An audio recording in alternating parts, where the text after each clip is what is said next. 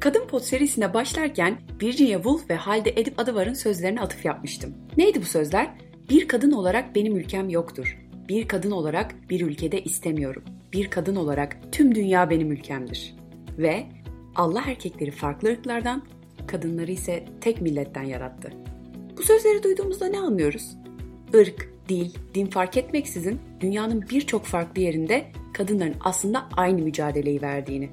Bunun en güncel örneklerinden birisi ise Kamala Harris'in birçok ilke imza atarak Amerika Birleşik Devletleri'nin ilk kadın, ilk siyahi ve ilk Hint kökenli başkan yardımcısı olması oldu. Bazen ülkelerinin çıkarları farklı olsa da tüm dünya kadınlarının ortak sevinçleri var. Çünkü hala içinde ilk geçen başarıları var. Harris, zafer konuşmasında bu göreve seçilen ilk kadın olabilirim ama sonuncu olmayacağım derken aslında tüm söylemek istediklerimi de özetlemiş oldu diyebiliriz. Evet, hazırsanız ilerleyen yıllarda adını sıkça duyacağımıza emin olduğum bu kadının yaşamına daha yakından bakalım. Kamala Harris 20 Ekim 1964 tarihinde Kaliforniya eyaletinin Oakland kentinde Hindistan'dan Amerika Birleşik Devletleri'ne öğrenci olarak gelen biyolog bir anne ile Jamaika'dan yine öğrenci olarak gelen ekonomi profesörü siyahi bir babanın çocuğu olarak dünyaya geliyor. Kamala'nın adı annesinin Hint kökenlerini çağrıştırırken aynı zamanda Hindu tanrıçası Lakshmi'nin de ikinci adı ve kadınların güçlenmesi anlamına geliyor. Anne ve babası Kamala 7 yaşındayken boşanıyorlar. Kız kardeşiyle birlikte babalarını ziyaret etmek için Palo Alto'ya gittiklerinde sırf siyahi oldukları için diğer çocukların aileleri onlarla oynamalarına izin vermiyor. Harris otobiyografisinde annelerinin kendilerini yetiştirirken siyahi kimliklerini benimsemelerini sağlayan bir tavır sergilediğini söylüyor. Ve şöyle diyor. Annem iki siyah kız yetiştirdiğinin farkındaydı ve bizim kendinden emin, gururlu siyah kadınlara dönüşeceğimizden emin olmak istiyordu. Çocukluğunda Hindistan'ı ziyaret ettiğinde Hindistan'ın bağımsızlığı için savaşan yüksek rütbeli bir hükümet yetkilisi büyük babasından ve yoksul kadınlara doğum kontrolü hakkında eğitim vermek için tüm köyleri gezen aktivist büyük annesinin fikirlerinden çok etkileniyor. 12 yaşındayken annesinin işi sebebiyle Kanada'ya taşınmak zorunda kalıyorlar. Lise eğitimini burada tamamlayan Harris 1981 yılında liseden mezun oluyor. 1982 yılında tarihsel siyahi üniversitelerinden biri olarak bilinen Harvard Üniversitesi'ne başlıyor ve 1986 yılında siyaset bilimi ve ekonomi bölümünden dereceyle mezun oluyor. Henüz öğrenciyken dahi gelecekteki kariyerinin sinyallerini veren Kamala, üniversite yıllarında dönemin Kaliforniya valisinin yanında staj yaparken aynı zamanda okulun münazara takımlarında ve ekonomik kulüplerinde aktif olarak yer alıyor. Daha sonra Kaliforniya Üniversitesi Hukuk Fakültesi'nde okumak için Kaliforniya'ya dönüyor. Buradaki öğrencilik döneminde de Siyahi Hukuk Öğrencileri Derneği'nin şubesinin başkanlığını yapıyor. 1989'da hukuk fakültesini bitirmesinin ardından 1990 yılında da Kaliforniya Barosu'na kabul ediliyor. 2002 yılından itibaren San Francisco Bölge Savcılığı için çalışmalarına başlıyor ve adaylığını koyuyor. 3 aday arasındaki en az tanınan aday olmasına rağmen yoğun bir çalışma sonrasında ikinci tura kalmayı başarıyor. İkinci turda da oyların %56'sını alarak San Francisco Bölge Savcısı olarak seçilen ilk siyahi ve Asya kökenli kadın oluyor. 2008 yılında Kaliforniya eyaletinin başsavcısı olmak için adaylığını koyacağını duyuran Harris, yaklaşık 3 yıllık sıkı bir çalışmanın ardından girdiği seçimi kazanarak 2011 yılında eyalet tarihindeki ilk kadın, ilk siyahi ve Hint kökenli başsavcı olarak görevine başlıyor. 2013 yılında dönemin başkanı Barack Obama Harris'ten ülkenin en güzel başsavcısı olarak bahsediyor. Cümlesinin birçok kişi tarafından cinsiyetçi bulunması üzerine özür dilemek zorunda kalıyor. 2016 yılında Harris'in Demokrat Parti'den Kaliforniya senatörü olarak seçilmesinin ardından siyasi kariyeri daha da üst bir noktaya taşınıyor.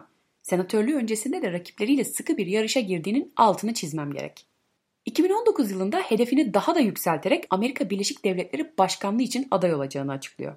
Bilmeyenler için basitçe özetlemek gerekirse Amerika Birleşik Devletleri'nde başkanlık için önce parti içinde bir yarışa giriyorsunuz. Parti içi yarışı kazanmanızın ardından resmi olarak başkanlığa aday olmuş oluyorsunuz. Demokrat Parti'den başkanlık için aday adayı olan Harris'in ilk etapta kampanyası büyük bir coşkuyla karşılanıyor. Fakat yakaladığı ilgi zaman içerisinde azalmaya ve desteğini kaybetmeye başlıyor. Bunun üzerine Aralık 2019'da adaylık kampanyasını sonlandırdığını duyuruyor ve Mart 2020'de başkanlık için Joe Biden'ı destekleyeceğini açıklıyor. Demokrat Parti'nin başkan adayının Joe Biden olmasının ardından tüm dikkatler Joe Biden'ın başkan yardımcısının kim olacağına çevriliyor. Mart ayında Joe Biden'ın yardımcısının kesinlikle kadın olacağını duyurmasının ardından heyecan ve merak gitgide daha da yükselmeye başlıyor. Mart ayının sonlarına doğru siyahi George Floyd'un bir polis tarafından öldürülmesi üzerine Amerika Birleşik Devletleri'nde çok sayıda protesto gösterileri gerçekleşmeye başlıyor. Black Lives Matter hareketinin tekrar gündeme oturmasıyla birlikte sadece Amerika'dan değil dünyanın dört bir yanından ırkçılığı lanetleyen mesajlar yükselmeye başlıyor. Tüm bu olayların sonucunda Biden kendi çevresinden siyahi bir kadın başkan yardımcısı seçmesi gerektiği yönünde bir sürü telefon ve tavsiye almaya başlıyor. Gazeteler siyahi bir kadın başkan yardımcısı adayı seçilecekse siyasi deneyimi buna en uygun tek kişi olarak Harris'i işaret etmeye başlıyorlar. Ve tüm beklentileri de karşılayacak şekilde 2020 Ağustos'unda Joe Biden başkan yardımcısı adayının Kamala Harris olduğunu duyuruyor. Adaylığı ile bile birçok ilke imza atan Kamala Harris ilk siyahi ve Hint kökenli başkan yardımcısı adayı oluyor. 2020 yılının Kasım ayında dünyanın birçok yerinde tek gündem olan Amerika başkanlık seçimlerini Joe Biden'ın ve kendisinin kazanmasının ardından yine ilklere imza atarak Amerika Birleşik Devletleri'nin ilk siyahi, ilk Hint kökenli ve ilk kadın seçilmiş başkan yardımcısı oluyor. 2021'in Ocak ayında da resmi olarak başkan yardımcılığı görevine başlaması bekleniyor. Kamala Harris'in zaferinin ardından bazı konuşmalarının yer aldığı bir kolaj videosuna denk geldim. Onlardan birinde annesinin kendisine her zaman Kamala birçok konuda ilk olabilirsin ama asla sonuncu olmadığına emin ol dediğini söylüyor. Bölümün başında da kendisinin söylediği bu göreve seçilen ilk kadın olabilirim ama sonuncu olmayacağım cümlesine atıf yapmıştım. O cümle de tam olarak buradan geliyor aslında. Gerçekten de kariyerin başından beri birçok ilke imza atmış. Hatta bundan 2-3 yıl önce bile forumlarda kendisinin Amerika'nın ilk kadın başkanı olacağı yazılmış. Olur mu? Bilmiyoruz. Açıkçası şansı oldukça yüksek. Ama her şeyin ötesinde hem kendi ülkesinde hem de dünyanın birçok yerinde genç kızlara ilham olduğu ve olacağı kesin. Zafer konuşmasının bir bölümünde özellikle kadınlara yönelik çok önemli mesajlar verdi. Sizlerle o kısımları paylaşmak istiyorum. Annem 19 yaşındayken Hindistan'dan buraya geldiğinde belki bu anı tam olarak hayal etmemişti. Ama böyle bir anın mümkün olduğu Amerika'ya derinden inanıyordu. Onu ve kadınların nesilleri hakkında düşünüyorum. Tarihimiz boyunca bu geceye gelen yolu açan kadınları. Siyahi kadınlar, Asyalı kadınlar, beyaz kadınlar, Latin kadınlar, Kızılderili kadınlar.